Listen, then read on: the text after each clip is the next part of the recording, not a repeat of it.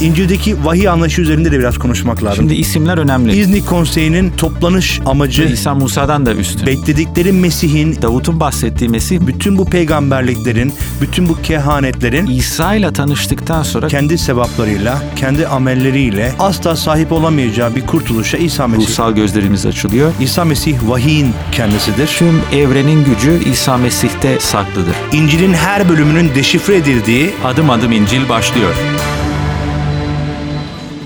Adım Adım İncil programında Radyo Maranata'dan bizi dinleyen tüm dinleyicilerimize ben Mark Madrigal. ben Emre Karali merhaba diyoruz. Bu program boyunca elimizden geldiğince, dilimiz döndüğünce sizlere kutsal kitabın yeni antlaşma bölümleri, bilinen ismiyle İncil'in her bölümünü ele alacağız. Açıklamaya, sıkça sorulan soruları yanıtlamaya çalışacağız. Soru ve görüşlerinizi sosyal medya hesaplarından et Radyo Maranata yazarak ya da www.radyomaranata.com web sitesinden mail yoluyla bize ulaşabilirsiniz diyoruz ve bugünkü programımıza başlıyoruz. Bugün kaldığımız yerden devam ediyoruz. Elçilerin İşleri kitabındayız. İncil'i adım adım incelemeyi de sürdürüyoruz. Ee, bugün birlikte bakacağımız bölüm Elçilerin İşleri. Ee, dört müjde kitabını ve İncil'e bir giriş yaptıktan sonra bir anlamda ilk kilisenin e, kuruluş hikayesini içinde barındıran güzel ve özel bir bölüm öyle değil mi? Evet. Ee, nereden başlayalım? Yazarından başlayalım istersen. Tabii şimdi Elçilerin İşleri'nin yazarı Luka'dır. Aslında biz Luka ve Elçilerin İşlerini iki ayrı eser olarak okuyoruz ama tek eseri oluşturuyorlar. Çünkü hitap ettikleri e, kişi aynı kişi. Yani Luka'nın ilk ayetine bakacak olursak, Elçilerin İşleri'nin ilk ayetine bakacak olursak Ey Teofilos ile başlıyor. Yani Luka bu kaydı bir Roma memuru için yazmış. E, devlette çalışan büyük bir ihtimalle. Sebebi de yani 62 yılları e, Pavlus da büyük ihtimalle bu dönemde hapistedir. Zaten elçilerin işleri Pavlus'un ev hapsinde bitiyor. Dolayısıyla tabii bunu doğrudan bilmiyoruz ama ima yolundan belki işte Teofilos adında birileri merak etti. Yani bu Pavlus neden hapiste? Ee, bu İsa'nın mesajı nedir? Ee, niye e, böyle delilikler yapıyor bu adam şeklinde? Çılgınca bir hayat çılgınca, çılgınca e, bu haberi duyuruyor diye merak ediyor. E, Luka da bir hekimdir ve Pavlus'un yoldaşıdır. Onunla beraber e, yolculuklarına eşlik ediyor. E, dolayısıyla doğal olarak kendisi bir kayıt tutuyor bu yolculukların. E, havarilerin faaliyetlerinden e, bahsediyor. Zaten e, ana teması bu e, bu bölümün ve bu şekilde bir kayıt e, oluşturuyor ve bu Teofilos denilen devlet memuruna bu kaydı e, aktarıyor. Bir şekilde yazılış tarihleri de o yüzden birbirinin e, aynı e, Luka bölümüyle ve bir yani tek bir cilt gibi düşünebiliriz bunu. Tabii o zaman yani şimdi anladığımız şekilde kitap yoktu ama yani tek bir yazmanın elinden çıkan tek bir hikayenin, öykünün e, tamamlanışı bir anlamda. Evet ve özellikle Elçilerin İşleri'nin son bölümünün Paulus'un ev hapsinde olması ve ondan sonra orada cesurca müjdeyi duyurmaya devam etmesi e, aslında bize bir tarih veriyor. Çünkü eğer daha geç bir tarihte yazılmış olsaydı e, hapisten çıkacağını da bilirdi. Oradan da başka yerlere gideceğini de bilirdi ama e, anlatı orada bitiyor. Demek ki 62 yılları gibi hem Luka hem Elçilerin İşleri e, geç yazılış tarihi olarak söyleyebiliriz. Evet, milattan sonra 62 için e, genel bir kanı var bununla ilgili. Bununla beraber tabii Luka e, bu serüvenin e, tamamını da kaydedemiyor. E, biraz sonra onun üzerinde de konuşacağız. Şimdi biraz e, içeriği üzerinde konuşalım. E, yani Luka bölümünü e, ve onun yorumlarını, bizim yorumlarımızı dinleyen kişiler biraz hatırlayacaktır ama belki ilk kez programa katılanlar için bir kez daha hatırlayalım. Şimdi yazılış amacı neydi? Elçilerin işlerinin yazılış amacı neydi? Ve hitap ettiği kesim aslında genel olarak bir, bir, bir kesim var mıydı? Özel bir kesim var mıydı? Yani dediğim gibi bu daha çok bu Roma memuru için yazılmış. Bu Teofilos denilen kişi. Ee, Ama belirgin bir özelliği var. Ee, Şimdi Luka bunu salt bir tarih olarak da sadece anlatmıyor. Çünkü Luka'nın yaptığı çok önemli bir vurgu var. O da kutsal ruhu vurgulaması. Yani kendi müjdesinde de görüyoruz bunu.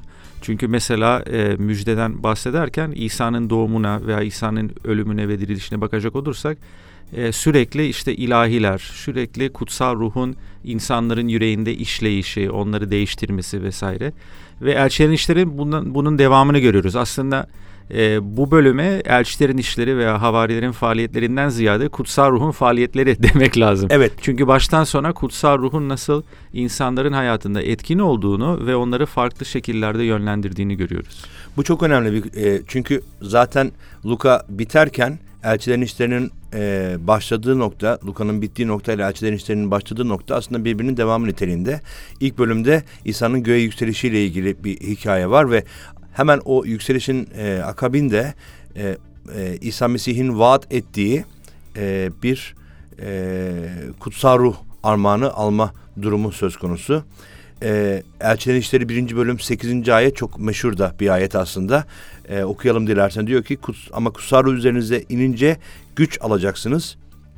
Yeruşalim'de bütün Yahudiye ve Samiriye'de ve dünyanın dört bucağında benim tanıklarım olacaksınız. Aslında bütün bölümü de özetleyen o kutsal ruhun varlığının ve kutsal ruhun etkinliğini özetleyen de bir ayet bu Evet anlamda. aslında Elçilerin İşleri'nin ilk ayeti ilginç bir cümle yer alıyor. Diyor ki e, Ey Teofilos ilk kitabımda İsa'nın yapıp öğretmeye başladığı her şeyi yazmıştım. Yani burada bir ima var. İma nedir? Tamam İsa göğe alınmış olunabilir ama İsa işlemeye devam ediyor. Ee, belki fiziki varlığı olarak değil ama kutsal ruhu göndererek aslında İsa'nın ruhu e, elçilerde işlemeye, dünyada Zaten- işlemeye devam ediyor ve bu ruh mevzusu çok fazla vurgulanıyor. Çünkü e, çeşitli konuşmalar ve vaazlar görüyoruz elçiler işlerinde. Yani Petrus'un verdiği vaazlar olsun, Pavlus'un yetkililer önünde yaptığı konuşmalar olsun. E, Her zaman tekrarlanan bir e, cümle var. E, Kutsal ruhla dolan Petrus, kutsal ruhla dolan Pavlus. O zaman sürekli insanların kutsal ruhla aldıkları güçle e, konuştuğunu e, görüyoruz. E, kutsal ruhun verdiği çeşitli belirtiler görüyoruz. E, ister işte bilinmeyen dillerde e, konuşmak, alevli dillerde konuşmak olsun. ilk bölümlerde gördüğümüz gibi ateşten diller şeklinde geçiyor. Veya başka mucizeler, e, şifalar olsun. İnsanların iyileşmesi. Evet. insanların iyileşmesi e, vesaire. Kötü ruhlara tutsak insanların özgür Evet kılınması gibi. ve özellikle mesela Pavlus'un yolculuklarında çeşitli yerlerde ruhun onu nasıl yönlendirdiğini. Mesela bir yere gitmek istiyor. E diyor ki kutsal ruh buna müsaade etmedi başka yerde kapı açtı şeklinde. Yani onun yolculuğunda nasıl rehberlik ettiğini de görüyoruz. Hem de aslında İncil metinleriyle, e, müjde metinleriyle ne kadar büyük bir bağ olduğu da burada ortaya çıkıyor. Çünkü İsa Mesih'in kendisi işte yetkililer önüne çıktığınızda ne söyleyeceğiniz diye düşünmeyin. Kutsal size gereken sözleri söyletecektir, e, onu hatırlatacaktır e, vaadi. Bir şekilde bu vaadin gerçekleşmesini de o sürecin tamamlanmasını da elçilerin işlerinde görüyoruz. 1.8'den itibaren e, birinci bölüm 8. ayetten itibaren başlayan bir serüvendir aslında bu. Kutsal Ruh üzerlerine geliyor ikinci bölümde ve ondan sonra bir anlamda e, bu bütün bu havarilerin karakterleri değişiyor. İsa'nın onlar için e, öğrettiği her şey anlam kazanıyor. İsa'nın bütün yaşamı onunla geçirdikleri bütün zaman bir anlamda anlam kazanıyor ve sanki hani kelimenin tam anlamıyla jeton düşüyor e, elçilerin havarilerin üzerinde ve böyle Evet. bir serüven başlıyor. Evet ve serüven aslında iyi bir kelime çünkü e, elçilerin işlerine bir kuş bakış açısıyla baktığımızda çok ilginç bir şey görüyoruz. Yani anlatı Yeruşalim'de başlıyor ama Roma'da bitiyor. Yani gittikçe büyüyen bir hareket bu. İlk önce Yeruşalim, sonra Samiriye, Yahudiye, Samiriye, daha sonra işte Anadolu, e, daha sonra Yunanistan ve en sonunda Roma'ya kadar e, Hristiyanlığın yayıldığını, kutsal ruhun kuvvetiyle e, bu mesajın yayıldığını görmekteyiz. İlk birkaç bölümde daha çok Petrus'un ön planda olduğunu görüyoruz. İlk 12 bölümde özellikle. 12. bölümden itibaren özellikle odağın Pavlus'a çevrildiğini ve özellikle Pavlus'un Anadolu'daki, Yunanistan'daki ve Roma'daki faaliyetlerini görmekteyiz. Yine de belki de en temel konulardan bir tanesi elçilerin işlerinde konuşulması gereken e, Yahudilerin kalıplaşmış, kemikleşmiş bir takım düşünce yapılarını kutsal ruh tarafından nasıl kırıldığını, nasıl ortadan kaldırıldığını e, gösteriyor. Özellikle diğer uluslarla ilgili o ön yargıların bir şekilde ortadan kalkışını görüyoruz. İşte elçilerin işleri 10. bölümde Cornelius'la e, Petrus'un yaşadığı e, hikayede olduğu gibi işte gökten bir e, perdenin e, bir e, e, bezin aşağı inmesi, sofranın aşağı inmesi ve orada murdar dinsel olarak kirli yiyeceklerle Tanrı Tanrı'nın murdar e, temiz kıldığını sen kirli sayma diye e, öğretiyor. Ve Paulus aslında bütün yolculukları boyunca bir şekilde hep aynı konuyla da uğraşıyor. İşte sünnet konusu var e, benzer şekilde yahut da e, işte kurbanlarla ilgili soru, sorular, sorunlar var. Dolayısıyla Yahudilerin kemikleşmiş bir takım yapısını da ortadan kaldır, kaldırıldığını, kutsal ruhun bunu nasıl ortadan kaldırdığını ve müjdenin ta İbrahim'e vaat edildiği gibi bütün uluslara verileceğini de çok büyük bir resmini e, orada görebiliyoruz. Bu Hı. anlamda kutsal ruhun işleyişi çok da büyük bir önem kazanıyor. Peki biraz ana hatlarına girelim belki. Hı hı. E, şimdi elçilerin işlerinin ana hatlarını şöyle özetleyebiliriz. E, ilk bölümlerde özellikle Yeruşalim'e bir odak söz konusudur ve orada e, ilk kilisenin e, büyümesini ve çektiği sıkıntıları görüyoruz ve bu kısım çok önemli bence çünkü hani ilk yüzyılda kilise hayatı nasıldı, cemaat hayatı nasıldı diye merak ediyorsak aslında bu bölümleri okumak bence oldukça önemli. Çünkü birkaç önemli husus görüyoruz burada.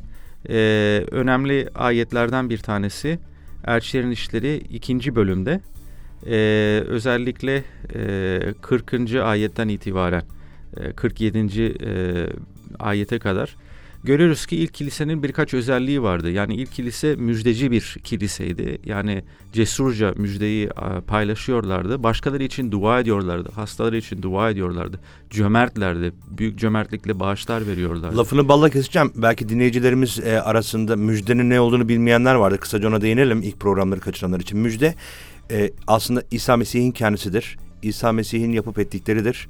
İsa Mesih'in çarmıhta bütün peygamberlerin vaat ettiği çarmıhta bütün insanların günahının kefaretini ödeyen kurtarıcıdır.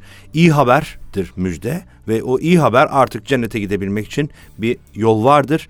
Her kim İsa Mesih'i Rab ve kurtarıcı olarak hayatına kabul ederse e, sonsuz yaşam alacaktır. Budur iyi haber. Dolayısıyla e, Mark'ın bahsettiği e, çok müjdecilerdi diye bahsettiği bu iyi haberi sürekli olarak insanlara, çevresinde bulunan insanlara anlatmakta e, bayağı etkinlerdi ilk kilise. E, bundan bahsediyoruz. Evet aynen öyle ee, ve e, dahası e, dediğim gibi kilise çok cömertti, bağışlarda bulunuyordu, sevgi şölenleri e, adlandırılan yemekler düzenliyorlardı, ortak sofralar, ortak yemekler. E, ondan sonra elçilerin öğretisinde öğrenci yetiştiriyorlardı. Yani çok canlı bir kilise, e, çok atılgan bir kilise görmekteyiz. E, tabii ki kilisede e, sıkıntılar var. Yani çeşitli sıkıntılar ve problemler görüyoruz. Hem dışarıdan gelen sıkıntılar hem içten gelen sıkıntılar. Ee, ama bu sıkıntılar sayesinde de kilisenin büyüdüğünü e, görüyoruz. Yani çok ilginç bir şey. Kilise dışsal büyüme ve yayılma kaydettiği dönemler genellikle büyük zulüm dönemlerinden sonra e, evet. gelmektedir. Bu sıkıntılar diye bahsedilen o toplumsal baskıdan başlayıp ondan sonra hapislere e, gerçekten fiziksel olarak e, sıkıntı ve zulüm görmelerine ve hatta e, kendi e, evlerini terk etmelere kadar varan sıkıntılardan bahsediyoruz. Evet yani birkaç örnek vermek gerekirse e, mesela Petrus ve Yuhanna iki defa e, Yahudi Yüksek Dini Kurul önüne getiriliyor ve orada sorgulanıyorlar. Ama bunlar e, bu hareketi kırmak yerine imanları daha da cesaretlendiriyor, daha da kuvvetlendiriyor. E, binlerce kişi imana gelmeye başlıyor. Veya mesela 7. bölümde ilk şehitlik hikayesini okuyoruz. Orada İstefanos adında e, bir e, kilise yardımcısının, diakonunun taşlanarak öldürüldüğünü görüyoruz. Hani normal şartlarda düşünebiliriz ki bu kiliseyi bitirecek olan bir şeydir ama e, bunun yerine kilisenin daha fazla yayıldığını, bu sefer e, Yeruşalim dışında Samirye bölgesine de yayıldığını görüyoruz. Ondan sonra Saul'un zulümleri, nami diğer Pavlus, evet. daha sonra ismi değişecek. Evet. Onun zulümlerini görüyoruz. Diyoruz ki Aa, bu herhalde kiliseyi bitirecek diye ama o da olmuyor. Bu sefer Saul iman ediyor ve bu sefer e, Pavlus ismiyle e, bu inancı yaydırmaya e, başlıyor. Yakup'un öldürülmesi var, Petrus'un hapsi var. Bunun gibi çeşitli sıkıntılar görüyoruz. Sürekli bir baskı e, var imanlar önünde, kilise liderliği e, üzerinde. Hepsinde diyoruz ki aman aman acaba bu ilk kilise çökecek mi diye ama hepsinden kuvvetlenerek aslında çıkıyorlar, geçiyorlar. Ve toplumun e, bir şekilde e, beğenisini kazanarak e, ortaya çıkıyorlar. Evet yani aslında burada önemli dersler çıkartıyoruz. Çünkü bazen düşünüyoruz ki hani zulüm görmek kötü bir şey ama aslında imanlı için zulüm görmek e, pozitif yönleri de var. Çünkü imanımızı güçlendiriyor. Evet İsa Mesih ne dedi? Dedi ki yaş tahtaya bunu yaparlarsa kuruya neler yapmayacaklar. Bir şekilde Hristiyan olmanın bir sonucu, doğal bir sonucu toplumun e, toplum tarafından dışlanmak ya da e, çeşitli ülkelerde, çeşitli yerlerde zulüm görmek e, bunun bir sonucu. Şimdi burada e, araya gitmeden önce kısa bir kısa bir şeye de değinmek istiyorum. Şehitlikten bahsettin. Şehitlikten bahsederken Türkiye'de tabii şehitlik kavramı biraz daha farklıdır.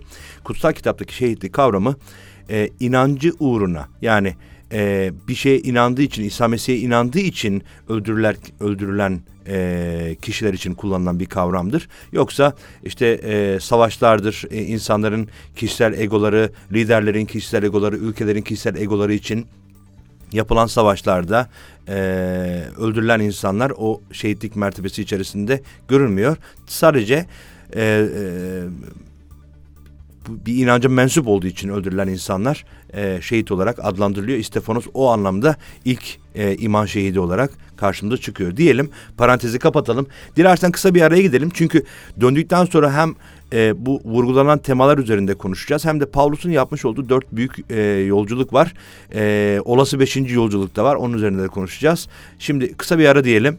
E, aranın ardından tekrar sizlerle beraberiz.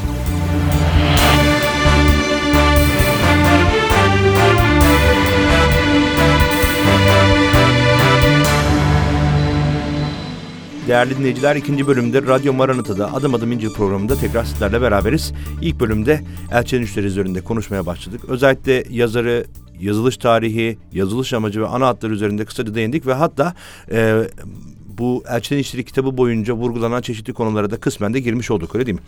Ee, belki oradan devam edebiliriz. Ee, çünkü konuşulması gereken birkaç konu daha var. Özellikle e, yani sadece müjdenin duyurulmasına yönelik e, temel öğretileri ya da bilgileri bize vermiyor. Aynı zamanda kilisenin kendi iç yapısı içerisinde, kendi iç dinamiği içerisinde yaşadığı bazı durumlarla da e, orada karşılaşıyoruz elçilerin işlerinde. Bununla beraber bazen Hristiyanlığı yanlış anlayan insanlarla da karşılaşıyoruz. E, Büyücü Simon gibi. Biraz belki bunlar hakkında da e, dinleyicilerimizi bilgilendirebiliriz diye düşünüyorum. Evet yani aradan önce özellikle kilisenin dıştan yaşadığı baskılardan bahsetmiştik ve bunun nasıl kiliseyi güçlendirdiğinden bahsetmiştik. Tabii bundan çıkartılacak ders nedir? Hani e, biz de bazen e, üzerimizde baskı olduğunu hissedebiliriz inancımızdan dolayı ama ilk kilisede de böyle hissediyordu ve bundan dolayı moral kaybine e, uğramamalıyız bence. Bence cesur olmalıyız ve buradan da teşvik almalıyız. Çünkü bütün bu dış baskılar aslında kilisenin imanların sayıca olarak büyümesine e, fayda oldu. E, tabii dıştan baskılar olduğu kadar kilisenin içinden de problemler var. E, yani mesela yalan söyleyen kardeşler var. Hananya ve Safira gibi e, bir bağışta bulunacağım diyorlar. O bağışın bir kez kısmını kendilerine saklıyorlar ve sanki büyük bir bağış vermişler gibi bir imaj satmaya çalışıyorlar kiliseye. E, veya e, çatışmalar oluyor kilise içerisinde. Kilisede dullar var. Hangi dullara hangi para yardımı gidecek diye. E, veya sahte imanlılar var. Bir büyücü Simon gibi kutsal ruhu parayla satın almak isteyen. E, veya e, özellikle şeriatı veya çeşitli gelenekleri savunan Yahudi Hristiyanlar var. Dolayısıyla görüyoruz ki sürekli problemli kişiler var kilisenin içerisinde. Yani yüzyıllar değişiyor ama e, kilise yapısı değişmiyor. Çünkü evet. insan aynı, aynı e, o günahlı özden evet. geliyor. Ama bir şey görmemiz lazım. Hani bütün bu iç sıkıntılardan sonra e, pozitif sonuçlar var. O pozitif sonuçlar ne? Kilisenin olgunlaşması. O zaman Hananya ve Safira'nın yalanlarından sonra e, Rab onların canlarını alıyor ve kiliseye bir tanrı korkusu geliyor e, ve Rabbin yetkisine yönelik bir korku ve saygı beslemeye e, başlıyorlar.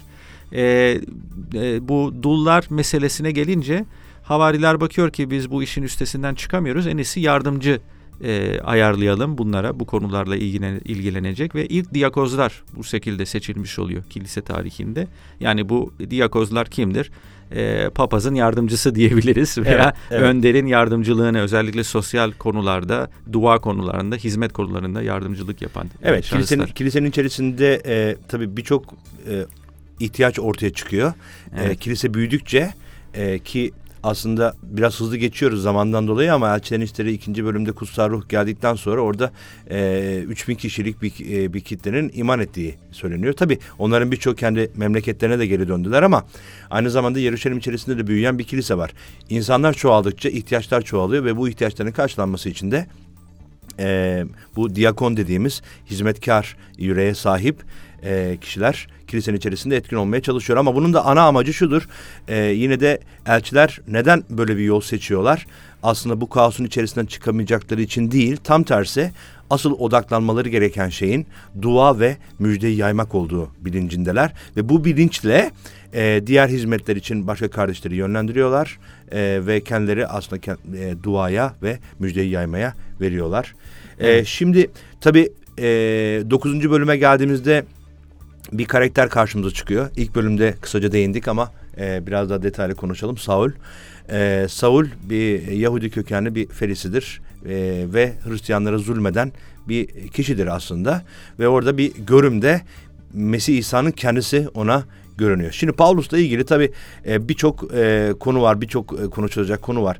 E, nereden başlayalım? Paulus'un yolculuğundan mı başlayalım yoksa önce Paulus'un e, havari olma durumu üzerindeki konulardan mı başlayalım? Ne dersin?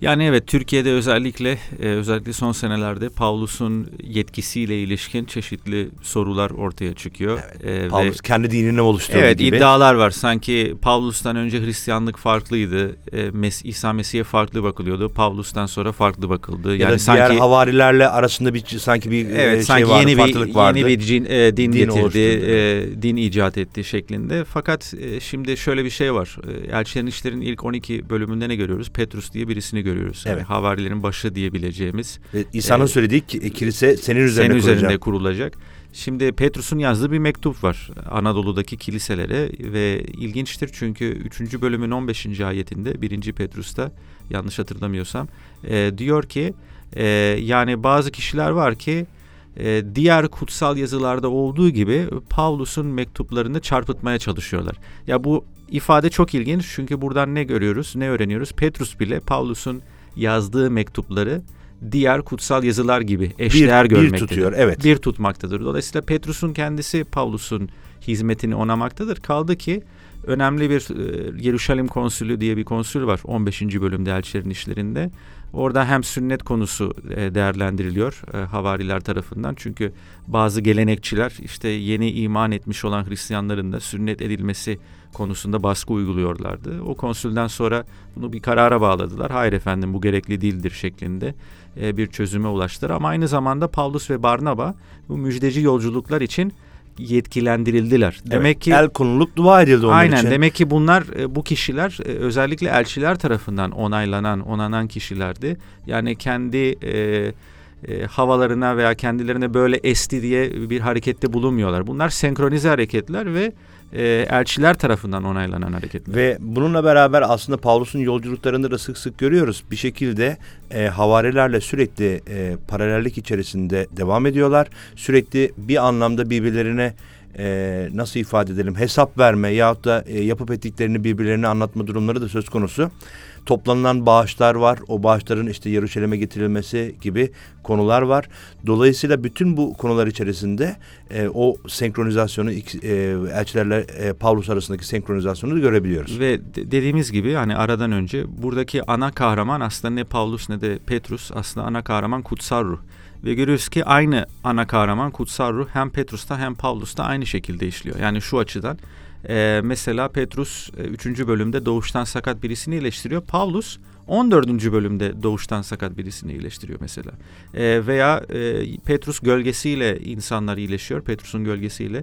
Ee, Pavlus'un peşkir ve peştemelleriyle insanlar iyileşiyor 19. bölümde. Yani burada paralel diziler de e, görmekteyiz. Mesela Petrus Tabita'yı diriltiyor genç bir kızı 9. bölümde. 20. bölümde e, Troas'ta Paulus'un Eftikos'u genç bir delikanlıyı dirilttiğini görüyoruz. Yani bu da ilginç çünkü görüyoruz ki aynı ruh hem Petrus'ta hem Pavlus'ta paralel olarak işlemektedir. Elbette ki diğer bütün elçilerde de, evet. e, diğer bütün havarilerde de ama e, elçilerin işleri bölümüne baktığımız için öne çıkan iki karakter görüyoruz. Yani kutsal ruhun kullandığı iki, iki kişidir. Dolayısıyla Pavlus kendi kafasına göre bir din oluşturmuş bir kişi olmaktan çıkıyor. E, tam tersi hem havarilerin yetkisi hem de kutsal ruhun yönlendirmesi ve kutsal ruhun yapıp ettiklerine bir şekilde aracı olan bir karakter olarak karşımıza çıkıyor. O zaman biraz Pavlus'un yolculuklarından bahsedelim. Dokuzuncu bölümde e, büyük bir dö- dönüm noktası Pavlus için. Saul oradaki ismiyle daha sonra ismi değiştiriliyor. Dolayısıyla değişiyor e, Pavlus olarak e, ve kiliseye zulmeden bir kişiyken Tanrı ile karşılaşıyor, İsa ile karşılaşıyor ve İsa ile karşılaşmasının arkasından onun hayatı değişiyor, karakteri değişiyor, bütün düşünce yapısı değişiyor. E, kutsal kitaba eski antlaşma olarak bilinen bölüme ki ona çok hakim bir kişidir kendisi. E, bütün bakış açısı değişiyor. Romalılarda tam bir teoloji kitabı yazıyor. Üzerinde konuşacağız bir sonraki programda. Pavlus'un bu değişiminin ardından e, Tanrı tarafından, İsa Mesih tarafından ona özel bir sorumluluk da veriliyor. İşte diğer ulusları e, havarilik etmesi, elçilik etmesi için. Şimdi bu yolculuklar üzerinde konuşalım. Dört büyük yolculuğu var. E, dilersen oradan devam edelim. Evet, e, şimdi yolculuk kısımları 13. bölümden itibaren başlıyor. Paulus'un yaptığı ilk yolculuk e, Kıbrıs'ta başlıyor. E, Kıbrıs'tan sonra Anadolu'ya geçiyor ve orada özellikle e, Pisidya Antakya'sı, Konya, Listra yani bugünkü e, Isparta ve Konya dediğimiz bölgeleri ziyaret ediyor ve orada kiliseler kuruyor. Şimdi Kıbrıs'ta başlaması ilginç yani ilk durağın e, çünkü Barnaba'nın memleketidir e, Kıbrıs. Yani Paulus tek başına bu yolculuğa çıkmıyordur. Barnaba ile beraber e, çıkmaktadır. E, ve orada bir e, valiyle karşılaşıyorlar. Vali iman ediyor. E, ne kadar ilginçtir ki valinin memleketi e, Pisidia Antakya'sı. E, yani Metin neden Kıbrıs'tan sonra Pisidia Antakya'sına gittiklerini açıklamıyor ama bu bir imada veya e, böyle bir düşünce e, e, bir şey düşünürsek hata yapmış olmayız zannediyorum. E, çünkü çok ilginç. Bu arada Pisidia Antakya'sında bu valiye ait kitabeler de e, bulundu. Yani arkeolojik olarak. Dolayısıyla hı hı, bu kişinin de bir arkeolojik teyiti var. Evet. Onu da bir dipnot olarak e, koyalım bir yana. E, neyse bu yörelerde Konya, Listra, Derbe e, dediğimiz kısımlarda e, kiliseler oluşuyor ama çok baskı var bu kısımlarda. Çünkü çok tutucu Yahudiler var. Yani Pavlus genellikle havralara giderek e, şehir ziyaretlerine başlıyor ve orada İsa'yı anlatıyor. Kimisi kabul ediyor ama kimisi de çok sert tepki e, verdiği için e, Pavlus'un taşlandığı da oluyor e, bu e, ziyaretlerinden bir tanesi. Bu çok ilginçtir çünkü Türkiye'de genel bir yargı da var. E, işte e, misyonerler yurt dışından geldi ve e, Türkiye'yi e, Türkiye bu toprakları bu coğrafyayı Hristiyanlaştırmaya çalışıyorlar diye. Aslında e, Paulus ve Barnaba'nın çıktığı yolculuk nereden başlıyor? Yine de bu topraklardan. Yani e, o genel yargıyı da kıran bir e, bölüm aslında 13. bölüm. Hı hı. Dünyanın e, ya da Avrupa'nın Amerika'nın e, dan e, Türkiye'ye bu coğrafyaya Türkiye değildi tabii o zaman ama bu coğrafyaya gelen e, bir müjde akımı değil tam tersi e, müjdenin doğup e, gittiği topraklar olarak görüyoruz. Çünkü Antakya'dan bu yolculuk başlıyor. Oradaki peygamberlerin atamasıyla e, kutsal ruhun e, yönlendirmesiyle e, Barnaba ve Saul atanıyor ve bu yolculuklara çıkmaya başlıyorlar. Ama dediğin gibi çok büyük bir zulüm ve sıkıntı dönemi var onlar. Evet. E, ikinci yolculuk e, daha çok yani Anadolu'da başlıyor. Bu ilk yolculukta kurduğu kiliseleri ziyaret ediyor ama oradan da Yunanistan'a e, geçiyor. O da Troas antik kentinde bugün Geyikli e, Çanakkale yakınlarında Paulus bir görüm görüyor. O, o görümü veren kimdir? Tabii ki kutsal, kutsal ruhtur. Dedik ya evet. bu kitap aslında kutsal ruhun faaliyetlerini bize anlatıyor. E, o görümde e, Yunanistan'dan bir adamın ona seslendiğini işitiyor ve bundan dolayı Yunanistan e, Yunanistan'a geçiyor ve orada kiliseler de kurulmaya başlıyor. Filipi'de, Selanik'te, Veriya'da, Atina'da, Korint'te orada çeşitli yolculuklar görüyoruz ve özellikle bu kısımdan itibaren e, Paulus bu kurduğu yeni kiliselere farklı farklı mektuplar e, yazmaya başlıyor. Dolayısıyla e, yani İncil'in geri kalan metinlerinde işte Selaniklere mektup görüyoruz, Korintlere mektup görüyoruz, diğer kilise topluluklarına mektup görüyoruz. Bu mektup yazmalar burada başlıyor aslında ve ilk yazdığı mektupların konuları ortaktır. Mesela birinci ve ikinci Selanikleri ve birinci Korintlere bakacak olursak e, bir şey görüyoruz. E, kilisenin içerisinde çok yeni imanlı var. E, olgun imanlı sayısı az e, ve e, bazı kardeşler sorun yaratabiliyor kilisede. Dolayısıyla bu mektupların konusu da ortak.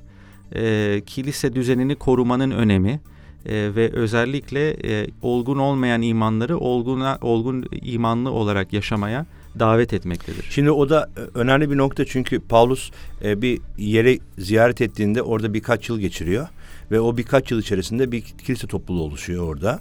E, İsa Mesih'e iman edenlerden oluşan kilise topluluğu oluşuyor. E, bunlar e, tabii Paulus'un orada olduğu dönem boyunca bir ivme kazanıyorlar onun öğretileriyle. Fakat Paulus oradan ayrılıp başka bir yere gidiyor ama e, şunu da söylemek gerekiyor. Bu, bütün bu yolculukları Paulus tek başına yapmıyor. Onunla beraber e, onun yetiştirdiği gerek e, gerekse elçiler, elçilerin atadığı başka kişiler de onlarla beraber. Dolayısıyla orada böyle ilginç bir sistem de var. İşte Paulus e, başka bir yere yolculuk ederken aralarından biri kilisede kalıp bir süre daha orada hizmet ederek o düzeni korumaya çalışıyor. Ama yine de e, bu mektuplar bir şekilde kilisenin e, ne yapıp ne yapmaması gerektiği konusunda kutsal ruhun yönlendirmesiyle yazılan mektuplar olarak karşımıza çıkıyor. Evet, üçüncü yolculuğa geçtiğimizde tekrar e, Yunanistan Yarımadası'na e, yapılan yolculuklar görüyoruz ama Efes'te üç sene kalıyor Paulus bu yolculuğa geçmeden e, geçmeden önce ve orada aslında e, Tiranus adında bir yerde bir binada öğreti veriyor yaklaşık iki buçuk üç sene boyunca. E, ve burada mektuplarda yazıyor. Özellikle 2. Korintliler e, mektubu ve Romalılara yazdığı mektubun büyük ihtimalle bu tarihlerde yazıldığı düşünülmektedir. Ve oradaki konular da ortak. E, bu mektuplardaki konular bir beden olarak e, barışık olmayı teşvik eden mektuplar. Çünkü hem Korint'te hem Roma Kilisesi'nde e, kardeşler arasında bazı konulardan dolayı anlaşmazlıklar var. Dolayısıyla Paulus bu tek beden olma öğretisini vurguluyor. E, bu yolculuğun akabinde Yeruşalim'e geliyor ve Yeruşalim'de e, kendisi suçlanıyor. E, şöyle bir suçlama yapılıyor Pavlus'a. E, tapınağın Yeruşalim'de tapınağın bir dış ve iç avlusu vardı. İç avluya yabancıların e, girmesi yasaktı. E, ve birisi bir iddiada bulundu veya bir karalama kampanyasında bulundu. İşte Paulus'un yanında bir Efes'ten getirdiği arkadaş var Trofimos diye onu iç avluya götürdü diye. E, Paulus'a bir saldırı oluştu e, ve bundan dolayı kendisi kaçmak zorunda kaldı Yeruşalim'den ve yetkililere sığındı ve daha sonra davasını ta Sezar'a kadar götürdü ve bundan dolayı son yolculuğu başlamış oldu. Dördüncü yolculuğu dediğimiz en azından metinde geçen son yolculuk. Evet, elçilerin içerisinde geçen son evet, yolculuğu. Ve bu yolculuğun sonunda kendisi Roma'da ev hapsinde bulunmaktadır. Şimdi o yolculuklarda ilginçti tabii bir, bir sürü serüvenler de var. Biz hepsine değinemiyoruz zaman tabii zaman kısıtlı. Zaman kısıtlı olduğu için çok serüvenler de var. E, fakat e, bir şekilde e, Pavlus'un yolculuğunda e, ya da kutsal ruhun işlerinde e, kutsal ruh geldiğinde yapacağını söylediği İsa Mesih'in kutsal ruh geldiğinde yapacağını söylediği her şey e, bir şekilde burada gerçekleşmeye başladığını da okuyoruz. O e, serüven öyle başlıyor. E, 1.8'de e, Elçilerin İşleri 1.8'de kutsal ruh gelecek. İşte e, bulunduğunuz şehirde size yakın şehirlerde ve dünyanın dört bucağında e, benim tanıklarım olacaksınız diyor. Ve kutsal ruh aracılığıyla Tanrı bu vaadini gerçekleştiriyor ve dünyanın dört yanında e, bir şekilde e, müjde duyuruluyor. Kiliseler e, oluşuyor. Orada kiliseler kurulmaya başlanıyor ve İsa'ya iman eden insanlar topluluğu olmaya başlıyor. Ev hapsindeyken de e, yazdığı mektuplar da var. Evet, hapis ki. mektupları diyoruz. Evet hapis mektuplarımız da var. Efesliler, Filipililer, Kolosseliler, Filimon mesela. Bunlar çok ilginç çünkü hani hapisteyken düşünebilirsiniz ki Paulus çok üzgün ama tam tersine evet. hayatının en verimli ve en mutlu, sevinçli dönemini yaşıyor ve aslında biraz da kitabı da yansıtıyor. Elçilerin işlerini de yansıtıyor. Çünkü büyük sevinçle başlıyor. Büyük sevinçle de bitiyor. Yani Elçilerin işlerinin son bölümlerini okuduğumuzda Paulus'un e, ev hapsinde çok sevinçli bir şekilde orada müjdeyi e, duyurduğunu, İsa'nın haberini duyurduğunu görmekteyiz. Evet, belki elçilerin işlerinde e, özellikle Pavlus'un yolculuklarında birkaç kez karşımıza çıkan bir durum da var.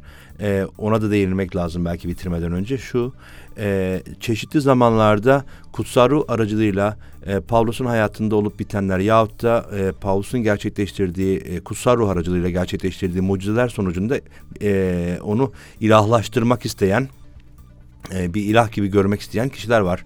E, kesinlikle ve kesinlikle buna karşı çıkıyor Pavlus.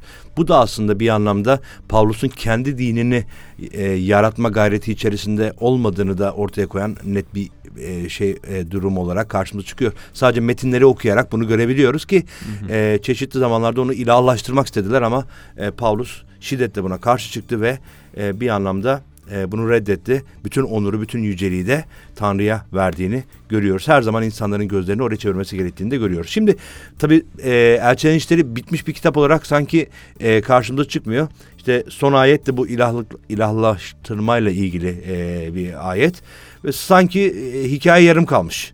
E, ve sonradan e, başka kaynaklardan görüyoruz ki bu hikaye gerçekten yarım kalmış. Muhtemelen bir beşinci yolculuk var. Oldu çünkü neden? Çünkü Paulus'un başka yazdığı mektuplar var. Birinci ve ikinci Timoteos ve Titus'a yazdığı mektuplar. Bu ev hapsinden sonraki dönemde yazılmış olan mektuplar. Herhalde 2-3 sene daha Paulus hizmet etti, dolaştı. Büyük ihtimalle yine Yunanistan'ı, e, belki Girit adasını e, ziyaret etti. E, ve kim kimi diyor ki İspanya'ya kadar gitmiş de olabilir. Bunu evet. nereden biliyoruz? Çünkü Romalı Clement adında bir kilise babası var. 90'lı yıllarda yaşamış olan ve o da Korint Kilisesi'ne bir mektup yazıyor ve orada Paulus'un İspanya'ya bir zamanlar yapmış yolculuğundan e, bahsediyor veya atıfta bulunuyor.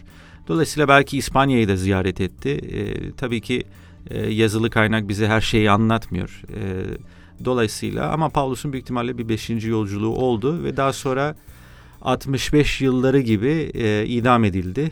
E, o da e, Roma vatandaşı olarak genellikle vatandaş değilseniz e, siyasi e, suçluları e, çarmıha gererek öldürüyorlardı ama o Roma vatandaşı olduğu için e, onun e, başını kestiler ve bu şekilde inancından ötürü de idam edilmiş oldu. Evet yani İspanya'ya gitmiş olması muhtemel çünkü e, o dönemde bir anlamda dünyanın sonu e, gibi görünen. Hatta İspanya'da e, öyle bir e, e, o isme sahip bir yer de vardı. Evet İspanya'nın kuzeybatı bölgesi Finisterre diye bir yer evet, var. Finisterre. O, o Finisterre dünyanın sonu demek. Dünyanın sonu demek. bir şekilde e, oradan e, düşünülüyor ki çok büyük bir ihtimalle bu yolculuğu da gerçekleştirdi ve bir anlamda bütün hayatını Mesih'e veren e, bir e, insan grubu görüyoruz. Her ne kadar Paulus ve Petrus ön planda olsa da. Ama son olarak şunu söylemek istiyorum. Yani e, buradaki odak ne Paulus'tur ne Petrus'tur. Yani bunlar basit insanlardı ama büyük işler başardılar.